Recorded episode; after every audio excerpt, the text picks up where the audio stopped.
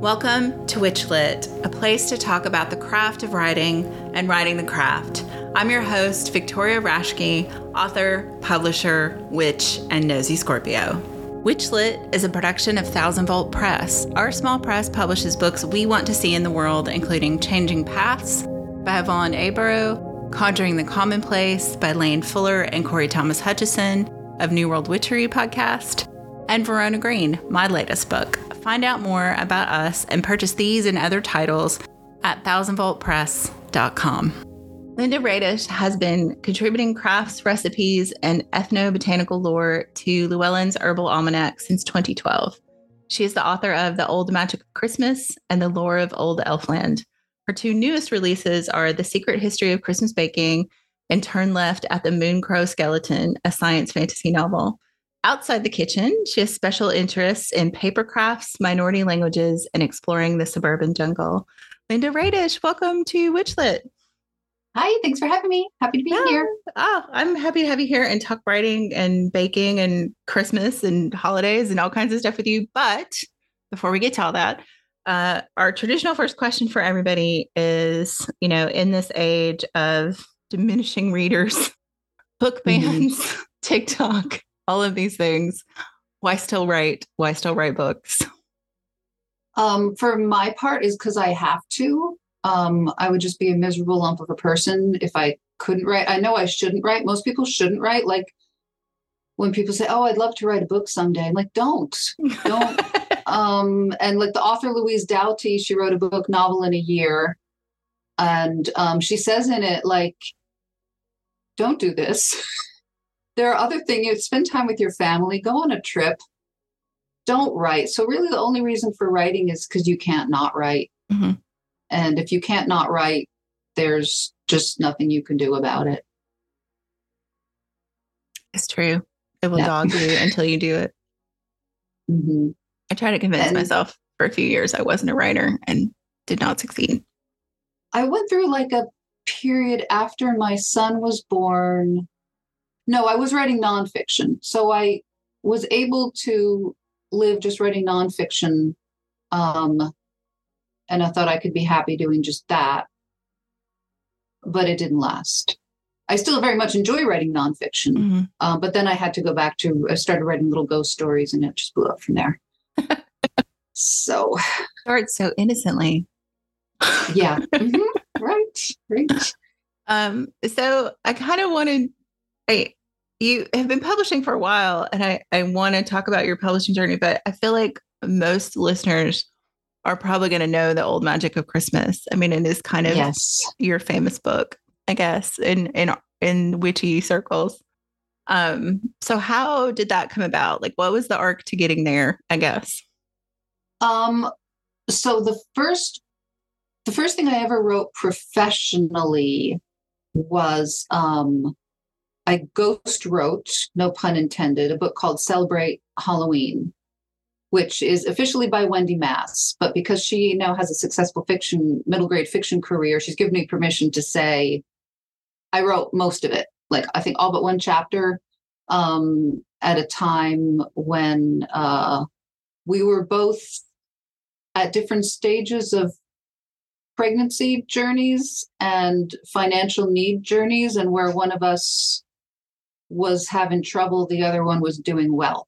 And so it was a good time for me to to take over this this job for her Mhm. and and make some money. So it was when i was pregnant with my my younger child i ghost wrote this book celebrate halloween.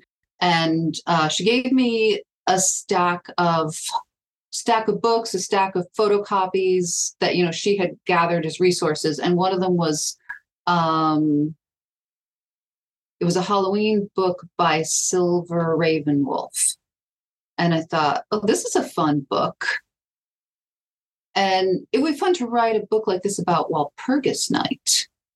So after Celebrate Halloween, I proposed to Llewellyn a book about Walpurgis Night, which is the European Halloween. And um, they took it. They were only the second um, publisher I queried. They took it, which is that's really great to query only two publishers. I think because it was like I knew exactly it was a small market for this book, and I knew exactly which publishers to query. There aren't many. Mhm. Um, so that was my first book, and that did that wasn't that was in print for several years, and so it did okay. And then um, I wanted to do Christmas because I when I was researching the Walpurgis Night book, um, Night of the Witches, I came across a lot of spooky, cool Christmas traditions, and I've always been fascinated. I've been making my own Christmas cards since I was thirteen, so I'm always like looking for cool traditions to illustrate on the Mhm. cards. So that was right up my alley. That was the book that I would have wanted to read when I was 13. Um, and that one did really well. It's still in print. Um, hopefully it'll stay in print for another few years. And then there were there were I think two manuscripts, and one was almost finished that Llewellyn said no thanks. Uh, like one proposal, one almost complete manuscript. They said nah. Um, so that's and, and then I wrote one on elves, and the general public said nah. And then I thought, well, maybe I'll try another Christmas book, Hmm. and it did. And um, so far, so far, so good. It just came out in September. Mm. Um, so yeah, so I write, I find an interest, a subject that I'm interested in, I propose it, my editor accepts it, and then I have to find out all about it and do the research. Yeah. Yeah. Um, what is that? The other advice is right about what you want to know about, not what you already know. Right. What you want to know about. exactly, exactly. And Neil Gaiman says, trust your obsessions. Mhm. So if you have a subject in mind and you think, oh, I I want to write a book about Pennsylvania Dutch hex signs, mm, but then I'm going to have to write read a lot of books about it. Mm, then it's not for you. If Right. you find yourself like devouring books about Pennsylvania Dutch folk art, and you're like, I should rationalize why I'm reading so much. Oh, maybe I should write a book about it. Yeah. It's like that. Yeah. So trust your obsessions. I love that. I it's funny you're saying Neil Gaiman. I swear his name comes up on every episode. Well, he's the guy. He's the man, I right? know. I'm just like, maybe if we invoke him enough, I can get him on the show. Oh, maybe I sent him. I wrote a little um fantasy novella. I self because Llewellyn rejected two of my manuscripts because they said it's too many. I had it in a fictional framework. There's too many fictional elements. Mm. So back in the days when they had Amazon Create Space, I thought, let me get it out of my system, and I wrote a spooky little fantasy novella. And I sent him a copy because you can send him your books, and but somehow like it's like the address is not really it's like to his cat like you would address it to his cat somehow um so i did send him i did send neil a copy of my novella i didn't i didn't hear anything yeah. Yeah. I can only imagine how many books his cat gets. Um right I went, I when we still lived in Nashville, so it's been a few years ago, uh, he read at the uh, War Auditorium Mhm. from Ocean at the End of the Lane. And it I was the that one. last tour that he signed books on while he was oh he doesn't anymore not on the tours, I think. Okay Um there were just too many people. Like it was there were, you know, thousand like a thousand people and everybody wanted books signed. So we stood in line and we got our books signed. And I had like thought about like what are you gonna say? And then I just stood there, you know, completely unable to speak. like ralphie in a christmas story Yeah, I just felt completely like, overwhelmed. And I've, I, I mean, I've worked around celebrities like in my jobs. Like I've, you know, I'm usually not someone who gets tongue tied with famous people. Could Mhm. not speak, and I i yeah blew my opportunity. You know, well i'm sure he probably prefers you don't speak i would imagine I can. Yeah, I mean, yeah yeah, I'm sure. just Like, move along yeah, I mean, I do. I love that on social media. He's very responsive to questions and and stuff like that. I feel like that's probably better for him to have some distance. probably yeah yeah, I can't imagine what his uh overall fan base, what that's like to manage that emotionally. So I think yeah, you have to you have to distance yourself. You have Yeah. to split yourself in two. mhm, yeah, I don't yeah. have that problem. Yeah, I yeah. I kind of, you know, it's funny. I think about like very famous people don't belong to themselves anymore. And I'm like, I don't know that I ever really want that. Like that doesn't really appeal to me. They are a, in that- sense, they're a product that we consume. Mhm. Um, so if we consume respectfully, that that said, like I'm a massive fangirl with uh, my like my biggest, as you call it, fangirl squee moment Mhm. was last year. Um, so my favorite musician is Vlasta Horváth. He's a Czech singer and and musician. He won the um, 2005 Český hledá Superstar, which is their American Idol. Mhm. And um, I messaged him on Instagram, like in international English, so Mhm. that he could easily translate it in in in you know in, in Instagram. And I said, I love your music. Um, I've written a Christmas book. It's been translated into Czech. I would love to send you a copy." And he said, "No, no. I have just ordered it. When you come to Czech Republic, you can sign it for me." Aw. and he sent me a picture and he posted it on his account of him standing next to in front of his christmas tree which his um, wife had decorated beautifully and he's holding the czech translation of my book and he wrote a thing about how you know um you know writing and music bridges cultures and so that's on my instagram Oh, yeah that was my that was my proudest moment so yeah i'm like a huge fangirl Yeah. with No, I things yeah, I'm always like, love the things you love. You know, like I this I'm not about being cynical. I, you know, or above being a fangirl, I guess. well you know we have to get our inspiration yeah. you know yeah So I, I when you said you wish that you had had the old magic Christmas to read when you were 13, it's like Mhm. I'm obsessed with Christmas, like the history of Christmas. And so obviously when I found your book, that's why when I emailed you, would you like to be on the show? And I, I for listeners, I did fangirl squeak when Linda said yes. Um so because I love this book so much. And I also love the Walpurgis Night book. Um, so I was so excited to read The Secret Baking of Christmas, uh, Secret History of Christmas Baking, and I was not disappointed in any way, shape, or form. This was I'm great. glad. I'm glad. I also have to tell you that my entire family got a chuckle out of the black cake section. My Yeah. husband is from Trinidad, and we were Uh-oh, uh-oh. making the fruits for black cake while I was reading your book. oh, okay. So how long did you let them go? So traditionally, we use his grandmother Winifred. We use her recipe. She's Jamaican, actually. His his mother was Jamaican, Mhm. and um, so traditionally she ground the fruits for next Christmas, so they would go a Mhm. whole year. We have never do that, and we don't grind the fruits first because we don't have a meat grinder. So um, we soak them first and then grind them in the food processor because they're soft. That's what. I did. Even Yeah. though Wayne said grind the fruits first, but I'm Mhm. Like, Wayne, I just want to get the fruits and the drink. Yeah. Yeah. You really have to have like a old fashioned like cast iron or cast aluminum meat grinder to really do it well without just tearing up something. Once they're completely soused, it's easier to put them in a in a, a blender. Yeah.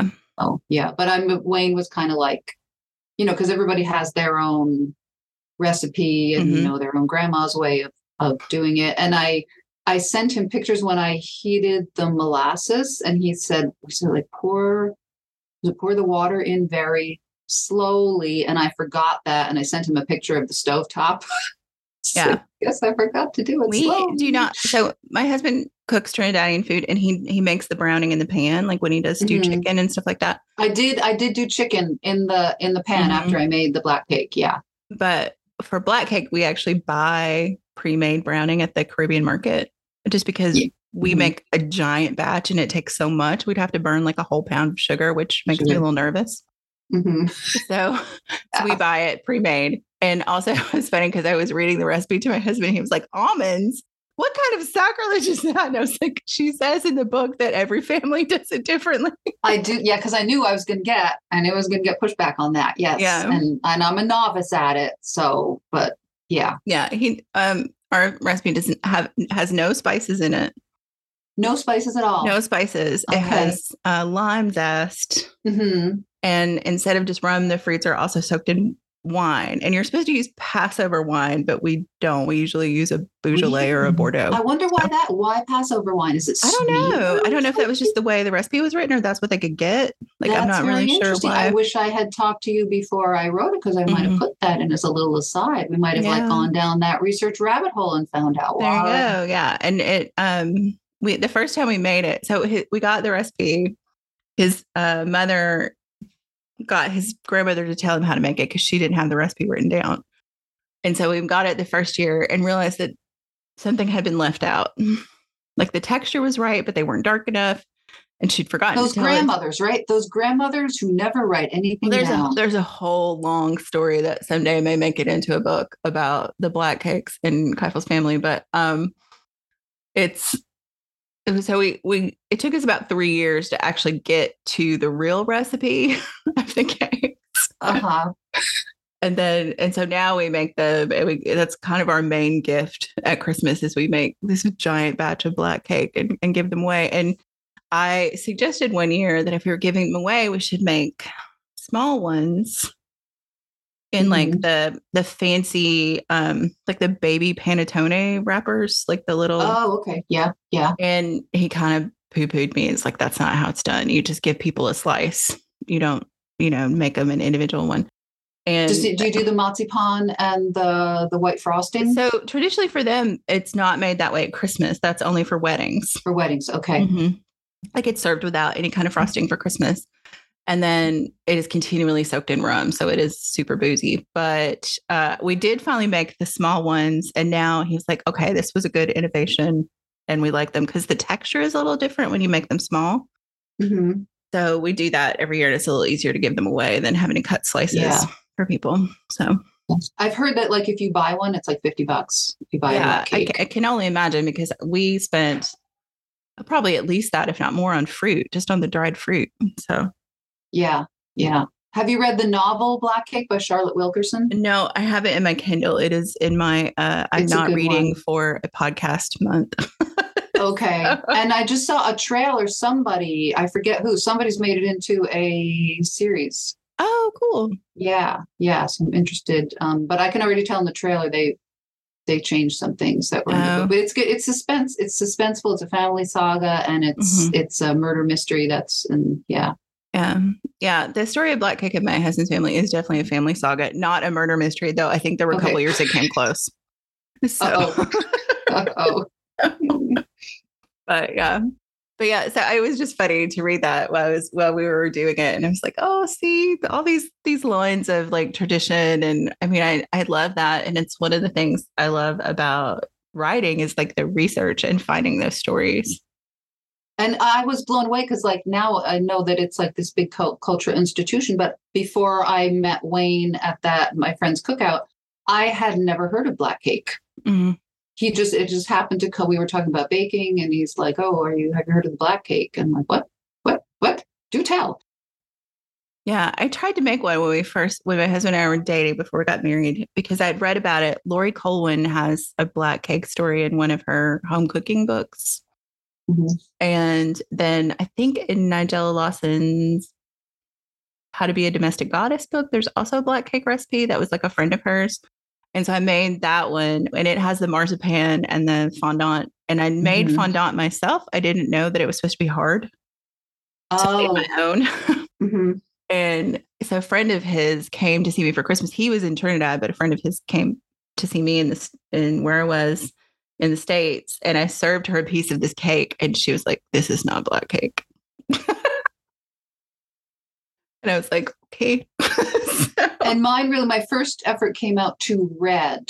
Mm, It was too. It was like a reddish brown. It looked more like almost more like red velvet cake. mhm. um yeah so it's not my best recipe and i probably won't make it again It's a lot of work. maybe once more because there i do still have some fruits going Yeah. And I do Um, love fruit. Like I grew up, I grew up in a household that made its own fruitcake. Like when fruitcake was one of my dad's favorite things. So we had fruitcake a lot when I was a kid. I was never anti fruitcake. my sister loved fruitcake but we we never made it she Mhm. liked the claxtons and i talk about like loyalty brand Mhm. loyalty to your fruitcake in the book. Yeah, I don't like the green cherries either. I don't like the Claxton's one. No. Yeah. Yeah. Yeah. But I and I think it's important people um should not feel guilty about buying Christmas baking. Don't feel Oh. guilty. It's something that's Mm-mm. always been done. It's only recently really that because in the Middle Ages, and this book has a much old magic of Christmas is more of a rural feel, rural traditions, Mhm. agricultural tradition. This is a much more urban one. And um, in the Middle Ages, you you would not bake this stuff at home in the Middle Mm-mm. Ages, and even like even when my mom was growing up in Germany, um, especially after the war, you would not bake in your own home. You would put a cake together and then you would go get in line at the bakery. And when it was your turn, he puts it in for you, and you know, come back in 45 minutes and you pick up your cake because there just wasn't enough fuel for Mhm. everybody to be running their own ovens. And yeah, in the Middle Ages, if you had you didn't have people didn't have in the cities have their own ovens, you would get it all from the baker. Yeah. Yeah. Yeah. Yeah. I mean, in some ways, it's weird to me. Like we've modernized a lot of things and then we've gone back to do it yourself in others. Mhm. And like baking is kind of one of those we've gone to do it yourself. Yeah, I think in America, Mhm. um, we really had to because there there was no were no bakeries, Mhm. you know, in the beginning. So we had to do it ourselves. Yeah. Yeah. We're so lucky here. Um, in the Bay Area, we have a German bakery called Oh, yeah. Backhaus. Backhaus. Backhaus. Yeah, bakehouse. Yes. And um they make a porridge bread that I am having a secret love affair with. A porridge bread. I've never heard of that. yeah. So it's an oatmeal bread with whole dates in it. Uh-huh. that is just Mm. it's so moist and che- the crust is really chewy and because i just love like dark german breads like those are my favorite breads. It, it's maybe genetic i don't know but Uh, it's probably not because I don't like like my mother loves the it's a it's like it's square and oh very the really thin slices, Mm, i love and it it's i like love it so much. dense and And a little bitter. and a little bitter I just Mhm. don't like it. Like all you can do, you can put like a lot of butter, a lot of cheese on it, and, and then Yeah. try to choke it down. It's just so dense. It's not for me. It's almost just it has like a sweet because there's like whole seeds in there. Mhm. So like a sweet mealy. Yeah. I don't like it. yeah i like those and i love like swedish cracker bread and the- my, my family just makes fun of me all the time because they're like you eat cardboard and i was like it is not cardboard it's delicious so You have to put a lot of butter on it though. you do have to fill up or Yeah. you know i really like Or butter. or ricotta on it too Oh, okay. Yeah, really nice. We were able to find quark here in the Stop and Shop for a brief, happy period of time, and then they stopped carrying it. So I usually use the Friendship Farmer's cheese Mhm. instead, it's pretty even though I think that's higher in fat. Quark has almost no fat. yeah it's pretty yeah i always think of it as like a it's like the healthy cheese like Mhm. kind of yeah Yes. Yeah. Health food. Yeah. Oh, um, yeah. I, I, so for listeners, it's like clearly this has turned into a cooking podcast. well, we're talking about food. yes, and writing about food. Um, I do. I am curious because I wrote a companion cookbook for my first series and had to do recipe testing. So I'm curious, Mhm. like how you how you developed those recipes and what you did for recipe testing. Oh my goodness. Um, well, uh, so I work at a library and we have a staff room table and people are always hungry. So I brought in a lot of uh, my first attempt at Elisenlebkuchen was the the candied peel got hard in Oh, it, got too hard in it. So like I brought them in. I'm like, these taste really good. Just be careful chewing because the the peel is really hard. um, so yeah, friends and family, coworkers, testing. And it's just a relief. I'm really looking forward to Christmas baking this year because I can just do what I want and innovate and not have to write anything down. It's the thing. The experimenting is fun, but you got you have to write everything down so that when that didn't work, you know why or what it was. know or- yeah. and you go back and you write it down again. And I usually, if it's not um, the ones were were not family recipes, I would look at at least three different recipes, and and go from you know take what I liked from each of them, and if they had like really hard to find um, ingredients like citron. You can't get candied citron here. I haven't been able to find it. Um, Mhm. my mom was always able to find it, um, but I can't find it. So instead of citron, we have orange and candied orange and lemon peel. That's what we usually use for citron too. I yeah, I used to be able to get it, and I don't know if it's just like people don't Yeah. make those kind of things anymore, so it's gotten harder to get. And ordering stuff from the EU is so expensive now that it's just not worth ordering it from Yeah. overseas. So Yeah. So I tried to find, um, and also it was hard. I was working on this, trying to remember. Yeah, my I had to wait like my when my son went back to school because they were at home during the lockdown Mhm. for most of 2020 and and at that time the only wi-fi we had was through the kitchen window. So he set up shop. School was in the kitchen. So i had to wait till he went back to school to i was doing the research while he was still haunting my kitchen. And then when he went back to school and there would be like you know uh so you know there's a lump of um which was it? The the polish pierniczki dough on the you know on the kitchen shelf for four days aging and um the i had to put for the Elisenlebkuchen you uh you put the balls of it on flatten them onto the the oblaten the wafers and then they have to sit for at least 24 hours and my son's bedroom is the only room where the door latches Mhm. meaning the only room where the cat can't get in Mhm. so he had to sleep with trays of Elisenlebkuchen drying his bedroom. yeah, I was thinking about that. I was like, where would we even put that? We had a hard time finding a place to put all the black fruit this year. We just moved into a new house, Mhm. and um, it is on top of the hutch because we also live with cats. I have um I do mine, I age my fruits in. I have uh it's from the Chinese grocery store. It's a ceramic canister and then it has like two lids, hmm but they don't screw on. You just fit them over, which is Wayne said, don't put it in a container with a lid that screws. Yeah. Put it in the lid that can blow off if it needs to blow off. Better that than an exploding jar. Yeah, ours are in cracker jars that have the aluminum screw-on lids, but they don't. They're not airtight. But then they and they Okay. you could pull them off if if Okay, you really tried because they're not. Yeah. They just kind of sit on there, and there's a Mhm. lot of space in there. But um, Yeah. yeah, it's it's an inventor. Like, and ours aren't aging long enough that I'm as worried about that. Like, if you do it for a whole year, you really have to be careful about. I do still have kind some. I I chickened out and I put them put it in the refrigerator. Of, Mhm. So I do ha- have some fruits that have been eight months in the refrigerator. Yeah. Yeah. Yeah. The, the one time that we did it for a whole year, I left it in the refrigerator just out of nervousness too. Right. Yeah. Yeah. Because we're. I mean, if you can do it in Trinidad, where probably not everybody has central air, it's probably Yeah. going to be okay. And my grandmother, she would make um a rumpot, rumtopfer, rumpot in Low German, um, where she would just layer the fruits as they came in season. She would Mhm. put them in this jar, and she would just layer with rum and sugar. You know, when strawberries came out, put them in rum sugar.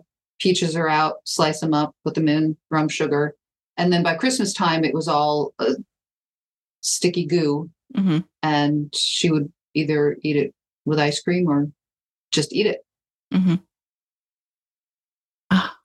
it's just there's so many rabbit holes to go down. Like one of the things, and, and Linda and I talked about this a little bit before we started talking. Um, like the like every time I read a book now, like I'm I'm almost like jonesing to get to the bibliography because I want to go see Mhm. like what I need to go find to go look at. And so a lot of the highlights on my uh e-galley of your book are like, oh gosh, I need to track this book down. So Yeah, I want people to I want people to look at um, you know, look at the sources, go read those books, go to Mhm. those sites. And uh because like I really it was hard to get deep into anything because it was, you know, there were so many routes. Mhm. So I hope some people will like pick one route that Mhm. really resonates with them and and go down that rabbit hole. Yeah. Well, and I like I thought it was smart because I think if you're talking especially about like European Christmas traditions, like each country has its own, and then each kind of sub region of countries and different ethnicities and different countries all have their own to go. I'm mostly going to talk about like German, Czech, Italian. And it was funny mm-hmm. when you said the sunny side of the Alps. I was like, oh, she's going to Slovenia because that was their travel thing for years and years. so. yeah. So how did you get? I was interested. How did you get started going to Slovenia? I'm intrigued. So when I was in college, um, I did my undergraduate degree in creative writing poetry, and my professor had been on a Fulbright to Yugoslavia in the 70s. So we did a cultural trip every year to Central and Eastern Europe, and we went to Slovenia uh, my freshman year, and I absolutely fell in love with it. And then my sophomore year, we had a, a chair of excellence who came from the university in Ljubljana to teach at my university for a year. And perhaps drunk at a party, I said something about wanting to be an exchange student to Slovenia. Mm-hmm. And that kind of snowballed into me. And initially, it was going to be a semester. There wasn't a program set up with any American universities. Um, because while I was in Slovenia, the first time is when they declared independence. So oh. they didn't really oh. have anything set up yet. My sister did that in Nepal. She went to Nepal for five weeks. When she arrived, they had a king. Mm-hmm. When she left, they had no king. yeah. So interesting time to be in Eastern yeah. Europe in, you know, 91. Mm-hmm. Oops. So, yeah. Yeah. So I, the war happened in Slovenia. And then mm-hmm. their war kind of was like two weeks. And then it was really Croatia and Bosnia. So mm-hmm. I was going to do a semester. And it was just really no way to get through the whole language program in a semester. It was really a, a two semester program. And, um, and I, so I went the, the following year after we had the chair of excellence on the cultural trip. And then I stayed for a year and wow, went to university there, did the language program. Um, I worked, um, I mean, I, I, I hope there's, you know, like whatever the statute of limitations is. I worked illegally, um, translate uh-huh. at, at translate first at the uh, news agency and then at a translation house, um, editing English translations of like news articles that were going out on the wire. Um, mm-hmm. And, you know, just spent a year there and fell in love with the country, the people, the language, everything. And then um, I came back and I had a kid and I didn't get to go back for almost 20 years. So, but do you still have people there where you can go stay with? Mm-hmm. Yeah, we have friends That's there, nice. and we went. I went back for the first time in 2014, and then we were going like every year, and then COVID happened, so I haven't been since COVID. But mm-hmm. I um I'm jonesing to go back. So. Yeah, I mentioned to my mom. I said I'm reading a book that takes place in Slovenia. They're in a city, and I'm like, "Will you?" Did she say Laibach? Oh, no, she said Ljubljana. Oh, okay. Yeah. And I said, how do you, she's like that. How do you, mm-hmm. she's like, when growing up in Germany, she, it was known, it was a known city. Yeah. Yeah. Because in German, it's Laibach. Yeah. Oh, it's Laibach. She knew mm-hmm. Ljubljana. She yeah. knew the, but she reads books. So, yeah. Laibach.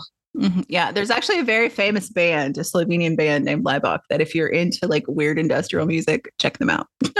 so. Okay, I'm not really, but but so was there a German presence there that they would have a German name um, for it? So it was part of the Austro-Hungarian Empire. So okay, at one point um, they were part so of Austrians that, and then yeah. yeah, and then you know there's the whole thing with Trieste and the partition between Slovenia or Yugoslavia and Italy after World War One. There's like so there's on the west part of the country there's people who speak Italian and Slovenian on both sides of the border uh, with Italy. Mm-hmm and then on the eastern side in Prekmurje, there's uh, populations that speak Hungarian and Slovenian. Like Slovenian has like 23 regional dialects, and the people who speak mm-hmm. the true dialect on the west of the country can't understand the people on the east of the country because they're so different. So uh-huh. it's very because. So how do they choose what what's going to be official Slovenian? How do they so choose which it, dialect? It's kind of with? the I, I, think like what's taught in schools is closest to the Ljubljana dialect. Like that's mm-hmm and that's what I studied and learned from mostly people. Although one of my teachers actually was from Prekmurje and she was ethnically Hungarian, I guess. Uh-huh. So there was like this weird. So we got a little bit of everything. But I, when I was a better speaker, like I can read a little bit now and I can kind of have very rudimentary conversations, but I just didn't have anybody to practice with. So I've lost a lot of it. it comes back when I'm there. Like, you know, like it. Yeah, you have of- to get like um saturated. You got to get in in Yeah. the groove. It takes a while. But um my, my our friends that we usually stay with they're from Maribor on the Austrian border and he speaks Mhm. German Mhm. and as well as Slovenian but their accent is very it's noticeably different from the Okay. Ljubljana accent and probably his German is Austrian German, Mhm. yeah which has a has a Yeah. lilt to it. yeah I love Yeah. dialects. yeah it's fascinating to me and I think you know part of the reason too I think with countries in the Alpine region that there's so many dialects is because places were isolated too. Mhm. So you also have this like, you know, it happens in Appalachia too, like this kind of these pockets of of linguistic ticks. You can tell which village somebody is Mhm. is from. Yeah. But then television comes along and television is is like leveling, flattens everything out. Yep. One of the things I always thought was interesting about um, when we lived in Slovenia is that, um, unlike a lot of places in Europe, like Italy, especially that dub everything into Italian, Uh-huh. Slovenia has always used subtitles. Subtitles. hmm So it was actually super helpful as a language learner. Yeah, my German relatives said like in Scandinavia they can speak English because the American shows are subtitled, but in Germany they're dubbed because Mhm. Germany is known for doing like really really good dubbing. hmm Um, but that would you, they don't hear the original. Um, Yeah. And when, when my cousins come over, we're like, "So what do you like to watch?" And I'm ma- I'm naming all the German shows, and they're naming all the American shows. you know, I like streaming German TV here, and they're stre- they're watching American TV on German television over Yeah. there. Yeah, my COVID project was to learn German. Oh, really? So- How'd it go? Um, so I'm Thank still, you for learning German. I'm Yeah. flattered when people want to learn German because it doesn't happen often. yeah. Well, I felt, you know, I kind of went, went to a little bit going on this like ancestry journey. So I was like, you know what? I really want to learn German and, um, or Swedish because my dad's family is German and Mhm. Swedish. And German seemed a little bit easier than Swedish. I don't know if that's true. Oh. so, I don't know. but there's definitely more speakers so it you know Yeah, the the yeah. resources are better to learn german so i'm i started with duolingo and i've moved into like listening to podcasts and stuff i'm i'm still very rudimentary like i think i have like about a 2000 word vocabulary so Well, that's a start. I Yeah. I um I really improved my German watching. There's this cop show, Alarm for Cobra Elf, that it's broadcast in 120 countries. Mhm. I think it's dubbed in most of them, and I just love it. Um, it's like a car crash show, and it was just it was the right level for me. Mm-hmm. And so, like, I have all the DVDs of my my favorites. It's been going on for over 20 years. So, like, yeah my favorite. did you grow up speaking german with your family not much, no, really. Um, the first time I went to Germany, I was 6 Mhm. Um, so I was still had a somewhat spongy brain, but we would only stay like a month, yeah and we would go every other year. And we didn't speak it much at home because my father, his parents were from Saxony, and they spoke dialect. Mhm. So he spoke a little of that dialect. Then my mother came here. She she came here when she was 17 and she spoke high German. She understood low German or Plattdeutsch, um, but she didn't really understand Saxon dialect. She was like very looked down on the Saxon dialect. And when she came, she stayed with um, a cousin and the cousin's friend, and they did not allow her to speak German in the house even though Oh, they both yeah. spoke German fluently. Um, Yeah. because that she was she had to learn English, so it was English at home. Except for like she made sure we could pronounce like the u and the sound. Mhm. Uh, so, but I had to. So when my daughter was seven, I put her in German school, and then I started. Figure I was dropping her off anyway. I went to the adult classes, so we did that for a few years. Um, and then we went in 2018, and that was the first time that we didn't stay with relatives. We stayed in a little a little hotel in Kiel, and that's when I realized that I don't really speak German. That I speak like family German. Like I, they know they know what I'm going to say. I know what they're going to say, Mhm. and so I'm like, crap, what am I going to do?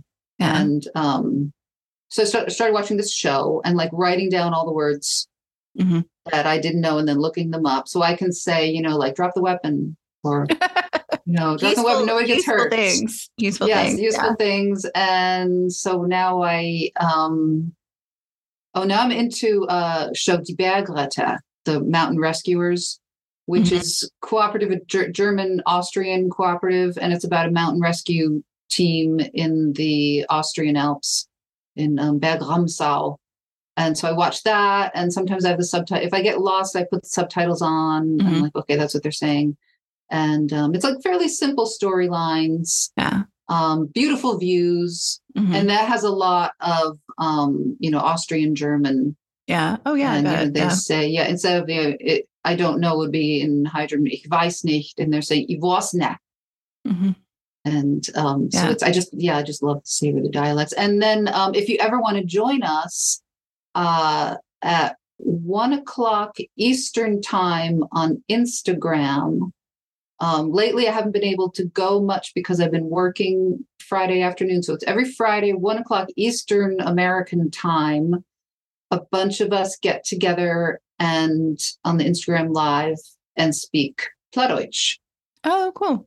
and uh, they don't make as much fun of me as they used to because you know i'm there's there's two other they're american but they're from um they're from germany Mhm.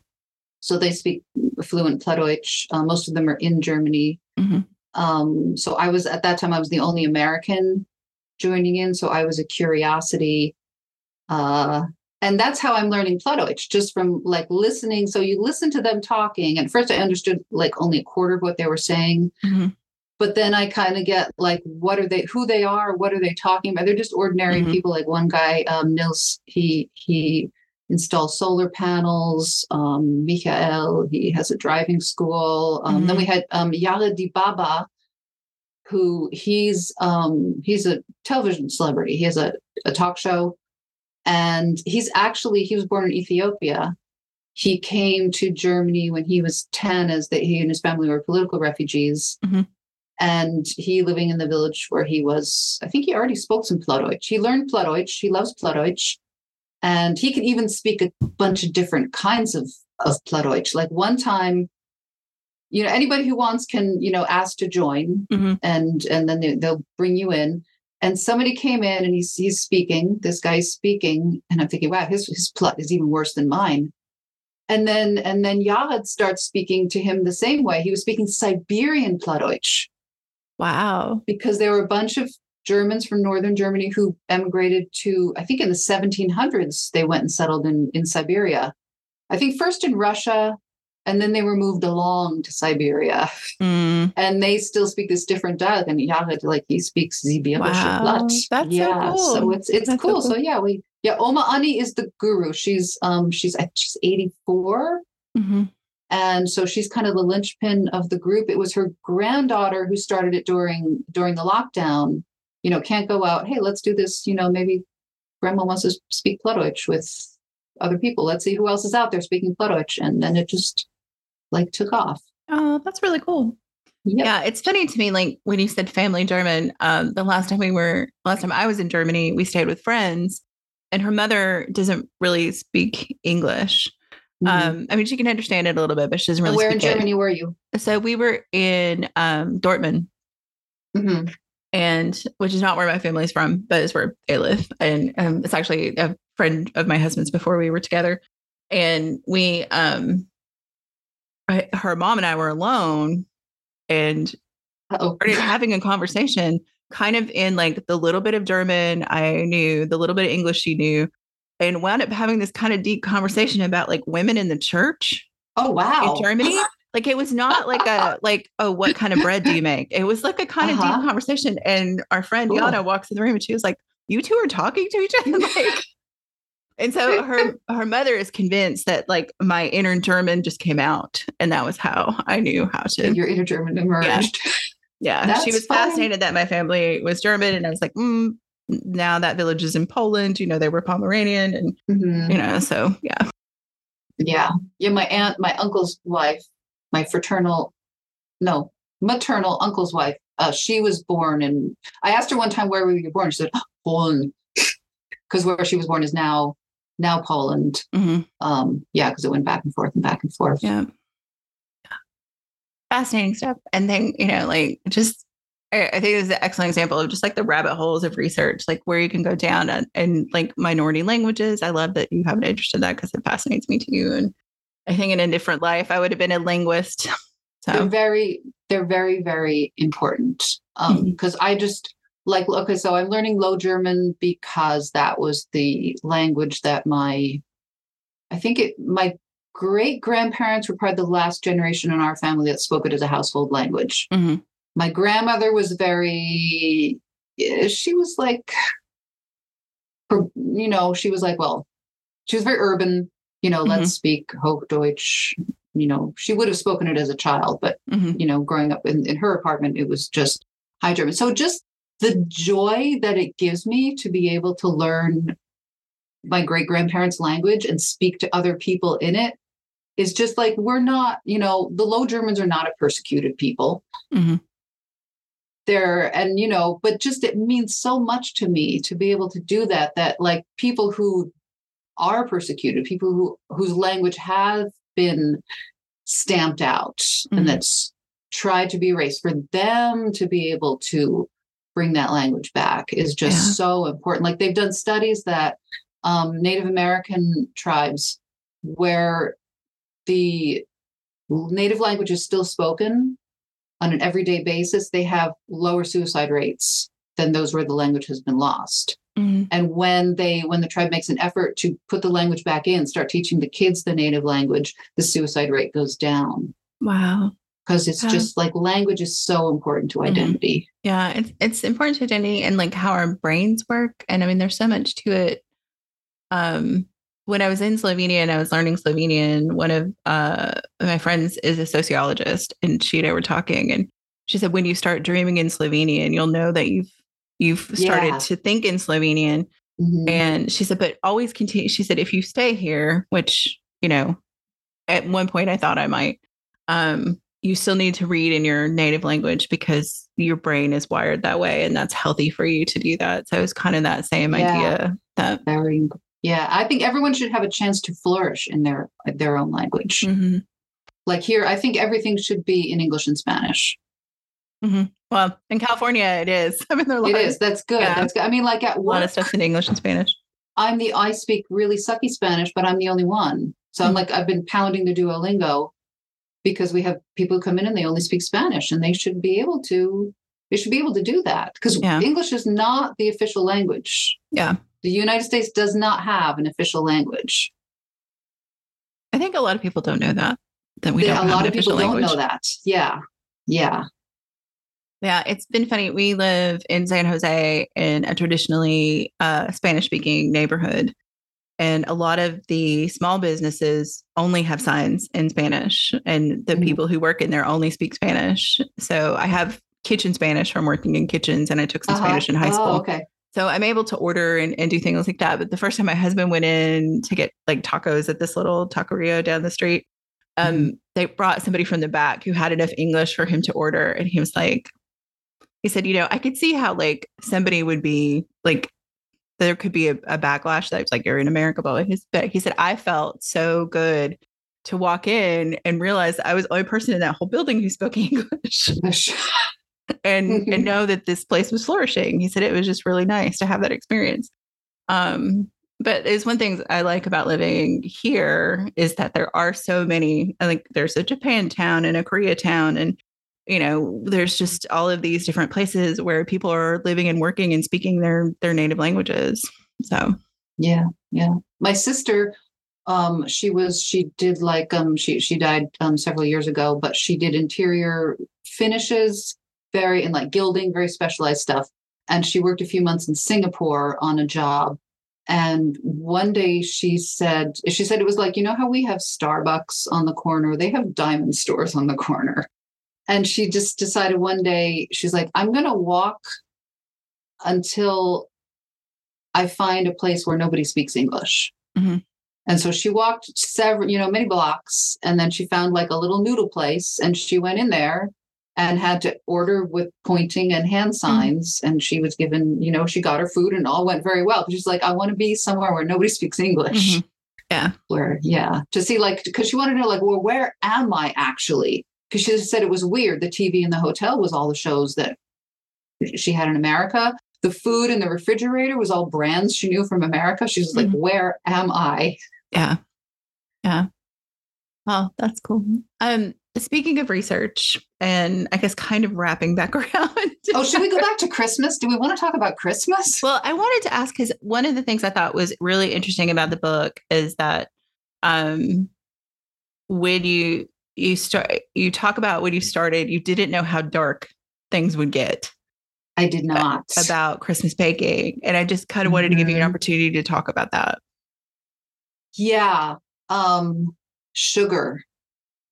Sugar, uh, totally apart from being um, bad for you, really kind of just destroyed the world. Um, the whole, you know, it was it was an it was like a little cottage industry in India, and then it was a slightly bigger cottage industry um, you know, during the, the various Muslim or early Muslim empires that then you colonized the Mediterranean. But even then, they got it, it they were trying to grow the sugar in arid conditions, which was very difficult. Um, and that's when they started to use slave labor, often from West Africa. A lot of times, prisoners of war, Mhm. um, also some from West Africa. And um, then when we discovered the Mediterranean, the Caribbean, oh, this is the perfect climate for growing sugar. We can grow lots and lots of sugar. But in order to do that, because it's very labor intensive, we need lots and lots of slaves. Mhm. And especially the ones from West Africa, because they it's hard to do and they already know how to do it. And the more sugar they sold, the more they wanted to grow, the more slaves they needed. And like Haiti, why is Haiti so poor? It's because after, you know, after they they the slaves revolted, they managed to found their own country, but they needed to have an economy, they needed to be able to trade, and France fined them so heavily. They had to pay so much money to France in order to be able to trade that it's they're still feeling it. That's why Haiti is so poor because of the fines that were imposed on Yeah. them. So it's just really turned the world upside down in a bad way. And we have not gotten out from under it yet. Yeah. Yeah, and I mean, you know, sugar and the spice trade and chocolate. the spice tr- ooh, ugly stuff.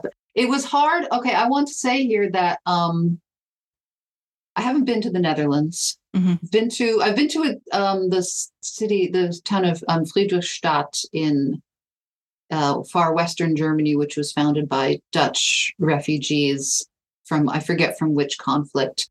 Um, that the, Never- the Netherlands is a fine place. The Dutch are a fine people because I felt like I really came down hard on them. Mhm. Um, Dutch imperialism was ugly, though. I mean, there's no way it was, around it. It was, yeah, Yeah. The Dutch East India Company did bad things, um, but they are the Dutch are now delving into that.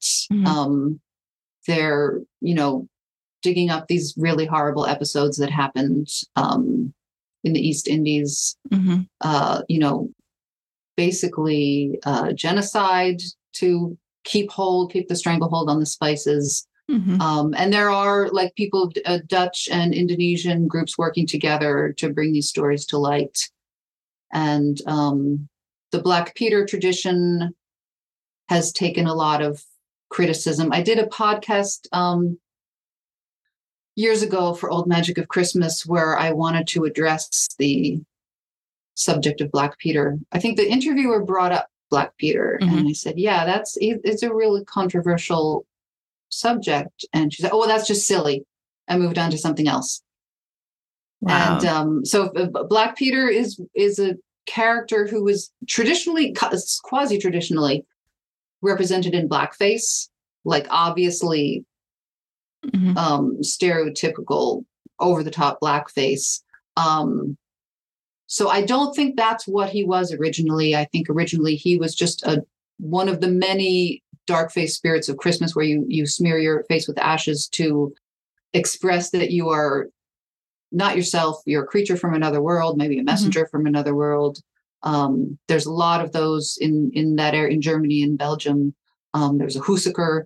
There's um, um, Knecht Ruprecht, but but he he kind of came to the fore as Saint Nicholas's sidekick at a time when when the Dutch were losing their colonies. Mhm.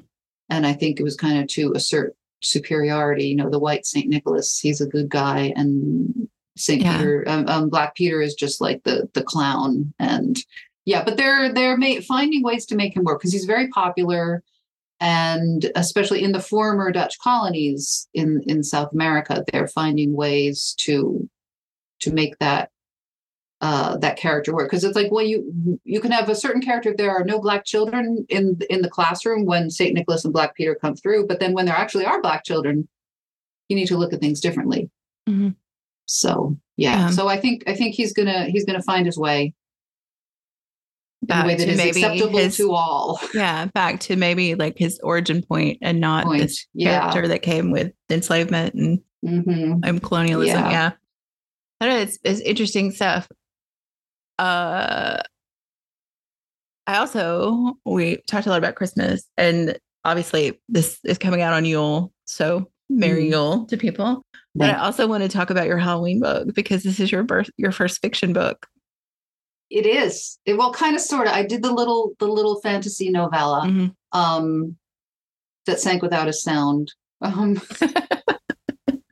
it was an exercise. it was the fun. waves. Yeah. Beneath the waves. I keep thinking like, all right, I'm going to take it out of print because you can do that with Create Space. Mhm. Um, but then somebody will write a review, a nice Yeah. review, or somebody will actually like buy it, and they're like, oh, okay, I'll let it go a couple more months. Yeah. Um, so yes, this is my first full length novel. Not that I've written, but that I've felt that okay, I'm ready to put it out Mhm. there.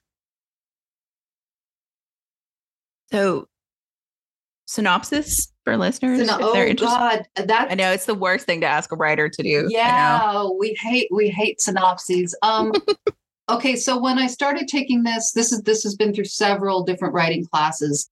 Um we have an, a really good adult school by us and um the writing class that I'm in now, I've taken like I take it like I'll go away for a semester and then I'll come back. So but then I've taken other writing classes too. And one I went into a not revising your novel class and the first uh, session, we kind of, you know, went around the room, tell us what your project is. And I said, I'm writing a science fiction novel. It's kind of like the Martian Chronicles meets General Hospital. And it was crickets. They were like, oh. But the writing class that I stayed with, they laughed. And that Mhm. was the that was the uh, reaction I wanted to get. Because that kind of is it's slice of life science fiction. I love the Martian Chronicles. I've read the Martian Chron- like I don't know how many times I've read the Martian Chronicles. Um, uh, but I can't write like Ray Bradbury. Mhm. That's not my that's not my style. Um, my I don't know what my style is. Maybe you'll be able to tell me. Um, I'm only a chapter in. So, uh, chapter in. Um, so they have it's uh we're on another planet. It's far in the future. And there are some big problems, but there are also we talk about there was okay, so one of my favorite Ray Bradbury, one of my favorite parts of the Martian Chronicles, which that was originally short stories. They were Mhm. published independently and then he put them all all together. Um there's one where these kids they're colonists on Mars, and these kids go out one day to play in the ruins, and they in in the Martian Chronicles, the dead Martians just kind of turn like to ash. It's like dead leaves and ashes. That's their remains, and they go and they're playing amid these ashes of dead Mar- Martians, and they're having you know they're having a wild time, even though we we know it's like this is kind of creepy. Um, and it mentions what kind of sandwiches they brought and that's that's mine it's it's um that's what i like it's so it's a we think that the original inhabitants of this planet are all dead but hmm, are they they've Mhm. left some really cool ruins but i always tell you what kind of sandwiches people are eating yes, I love that. it's like that Well, and for listeners, Linda is reading my book right now, and there are a lot of sandwiches in it. there are a lot i so i'm i like telling myself she must have worked in a kitchen yes. or in kitchens. Yeah. Yeah. Yeah, there's a lot of like you have to be eating when I when I I'm getting hungry when I'm reading your book. Yeah, it was funny because a lot of people were like, "Okay, I want the recipe for Joe's brownies. And I was like, okay, well, it's not really, I mean, it's like based on a uh, barefoot Contessa brownie recipe. So yeah, sure. So uh, during COVID, um, during the early part of COVID, I was like, okay, I'll just write the cookbook because I don't know what else to do with myself right now. And so mm-hmm. there is a cookbook to go with it if people, you know, want to eat what they're eating in the books. They sound like kind of labor intensive. Some of them are. Yeah, some of them are. There's a little section about like what they eat at home in there too. So Oh, and I've been casting it in my mind. Mm-hmm. Um, because so I, so I picture um, Milo as as Tom Beck, who's a German actor. He's my favorite German actor. Mm-hmm. Picturing Milo as him. So I'm hoping I haven't finished. I just think Joe could be a little no nicer spoilers. to Milo. And then Igor, I don't know, was his name Igor who paints the mm-hmm. Yeah. Yeah, who comes and paints the cafe, um, the tea house. I'm picturing him as the German actor Sebastian Strobel. And so I, am liking Igor. I wonder if Igor is going to come come back. Say nothing. no comments. No comments. And uh, I, what I like uh, with yours, you don't close the door as I close the door a little sooner than you do. Mm-hmm. Um, there was a time I'm like, please close the door, please go. Oh, thank God she closed the door. yeah, it's funny. I so uh, I have a writers group that are largely romance writers, although a couple of them write other things too, like some nonfiction and you know some other fiction. And um, but two two of the well, two of the people write like straight up erotica, mm-hmm. and oh. then one of them writes very steamy, like mm-hmm. reverse harem, you know, kind of stuff. So oh, okay. among them, I am like the most vanilla writer. but when I had a book reviewed professionally, they gave me like the steamiest level, which just shocked really? me.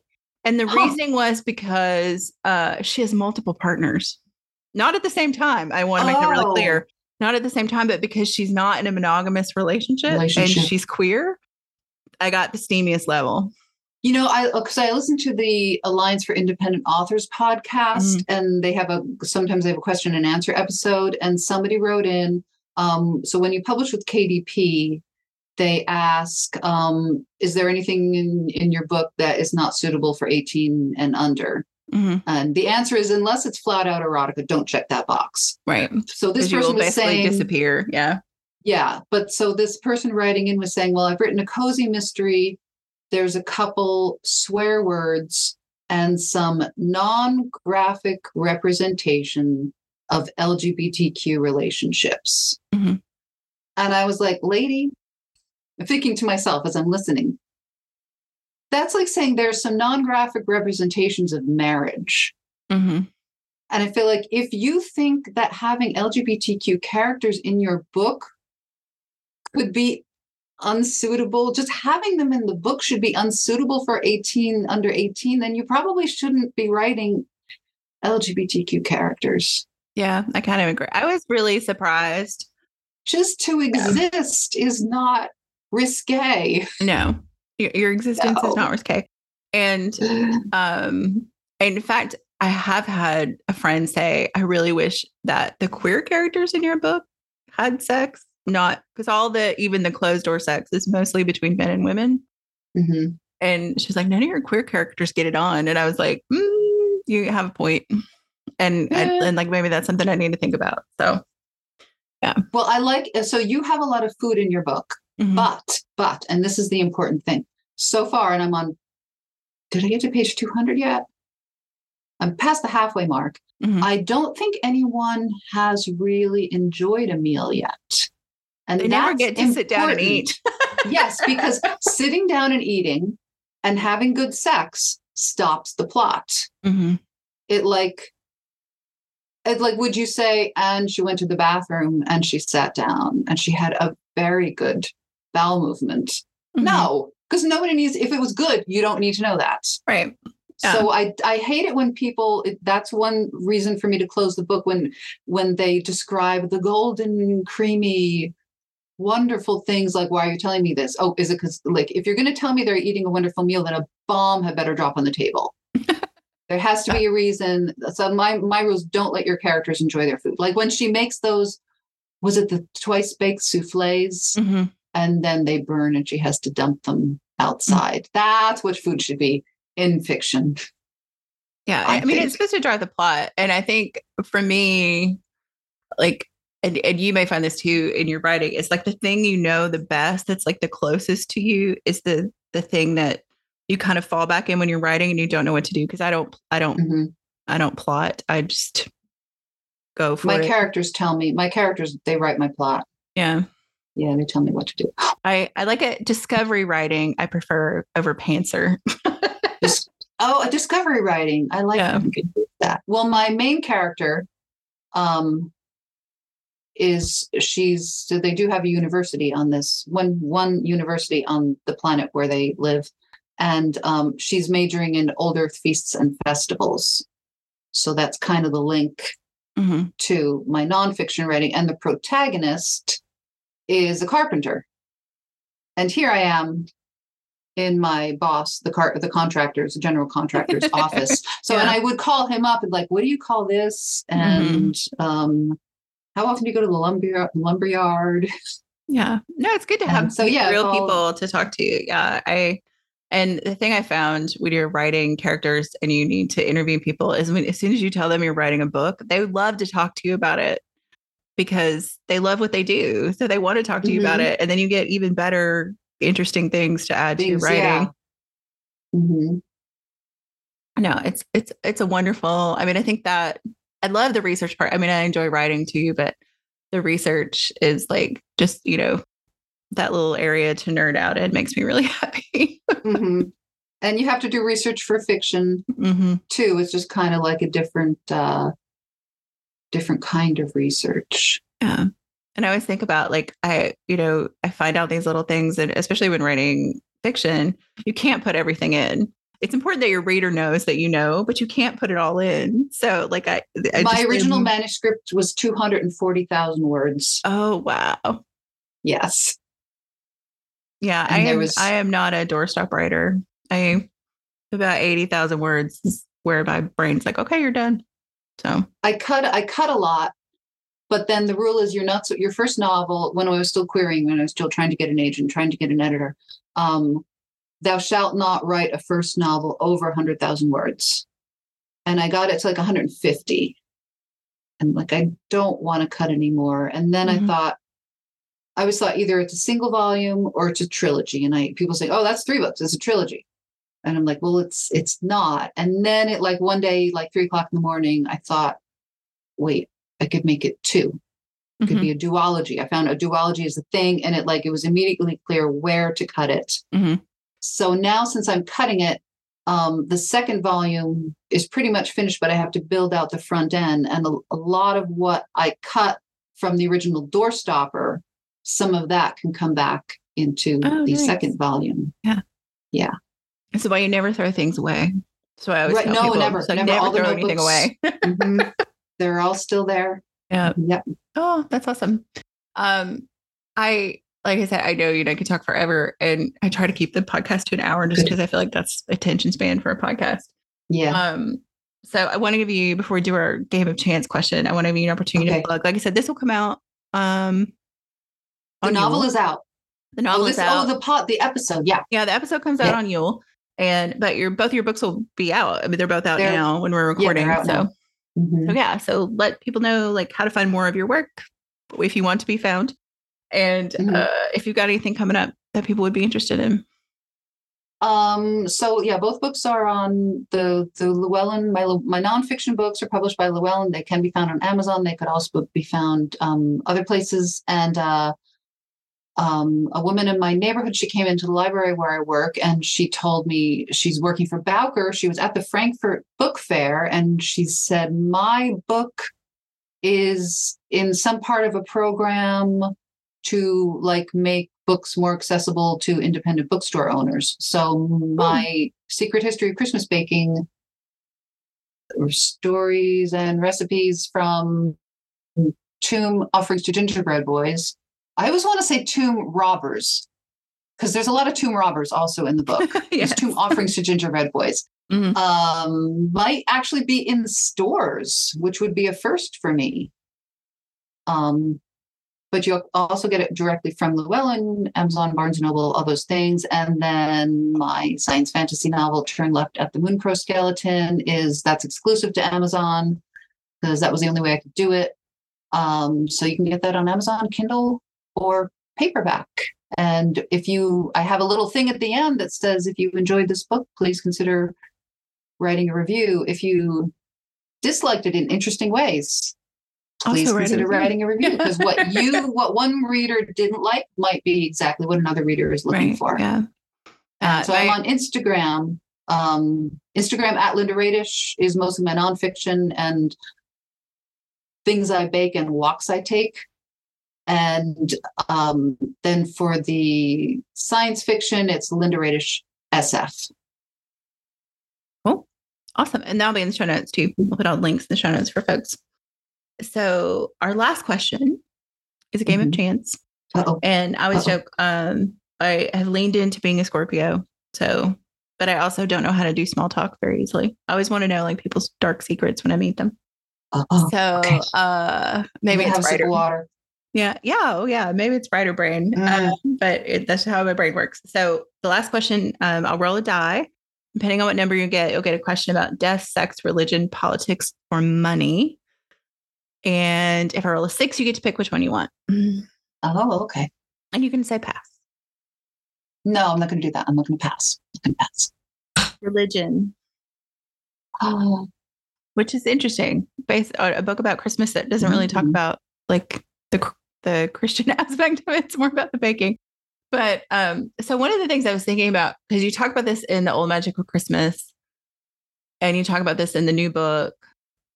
For you, like I know you've done a lot of research around this. So, what is the best Saints Day for food?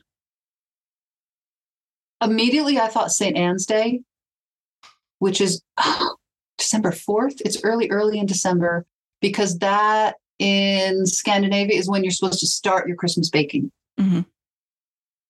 So that's my knee jerk reaction. Yeah, I'll have to look that one St. up. Anne isn't, she's not in the book though. She's mentioned in Old Magic of Christmas. Mhm. but um, in Secret Chris- History of Christmas Baking, Saint Maurice and Saint Catherine really dominated it. Saint Mhm. Maurice of Thebes and Saint Catherine of Alexandria. Mhm. They just kept popping up.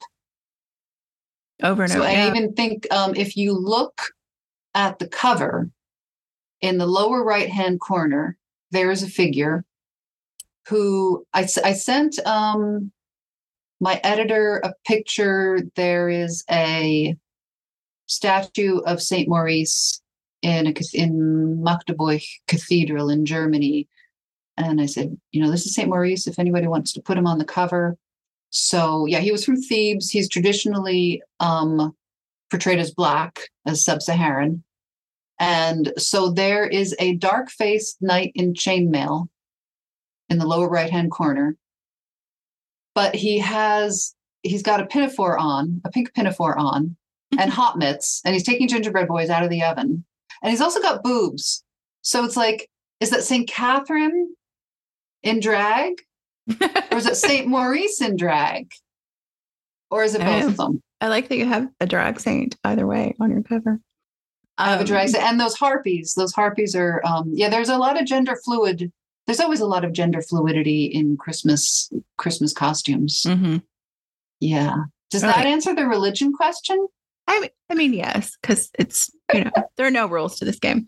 But I was thinking like there are some food associations with Saint days that are kind of dark. Like I think is it?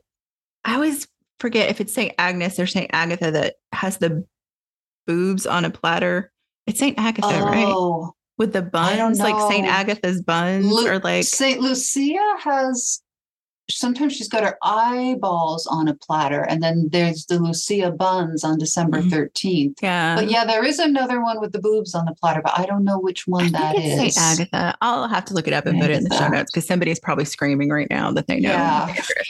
But there are like buns made to look like the There boobs on the platter. Yes. Oh, Yes. and there's um the nuns in Sicily, they would make marzipan um like Mary's breasts and marzipan breasts with with candied cherries for the Mhm. nipples. Yeah. Yeah.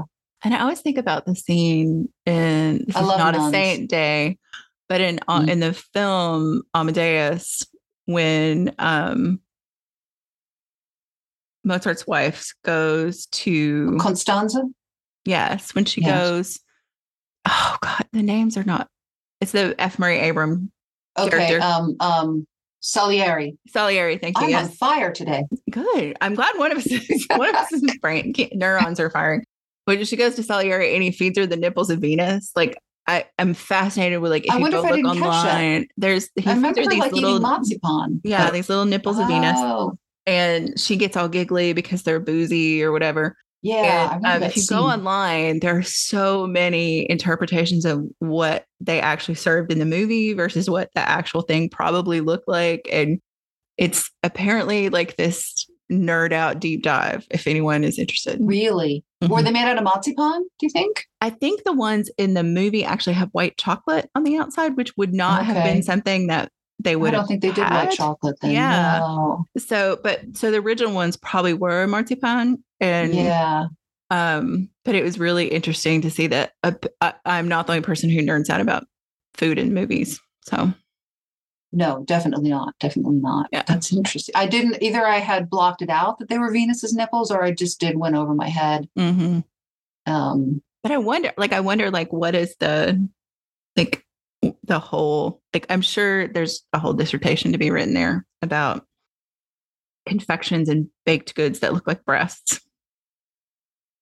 yeah. And I just love that it was the nuns in Sicily making it. Yeah, really. Let's think that that's whole whole interesting thing. But I hope Yeah. that people enjoyed listening to this. Um, our merry discussion on Yule, and we'll do some Christmas baking or think about these things while they do their Christmas baking or Yule baking.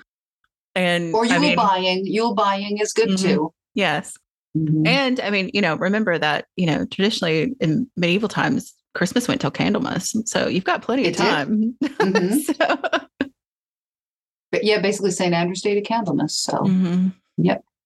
Plenty, got of plenty time. of time to get some more baking in or more buying in. What's And left? eating. Yep. Awesome. Well, Linda, thank you so much. This has been a delight. It was, yeah, this was a lot of fun. Awesome. And hopefully we'll do it again too. And I can't wait to finish your novel. And um I can't wait to finish your novel. Maybe this afternoon. Witchlit is a production of Thousand Volt Press and is edited by Julian Raschke. Our intro music is Cosmic Glow by Andrew Kay, and our outro music is Voices by Alexander Shenekar. Sue Fortal edits our transcripts, which are available with all of our previous episodes at witchlitpod.com. You can follow us on Instagram and threads at witchlitpod. Please help other witches find us by leaving a rating or review wherever you listen to podcasts. Thank you for listening to and reading Witchlit.